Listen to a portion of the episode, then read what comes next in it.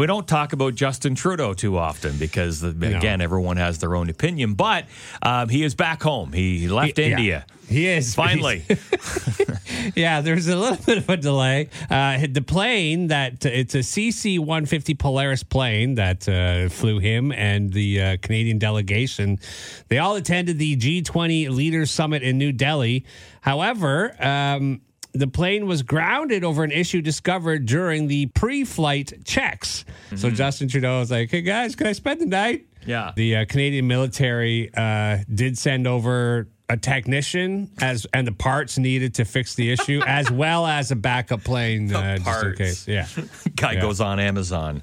Let's see, looking for this part and this part.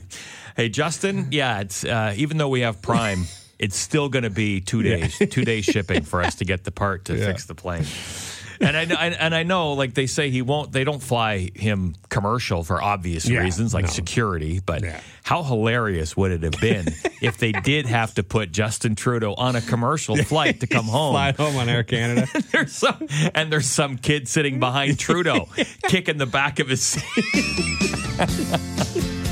Billy, that's the prime minister.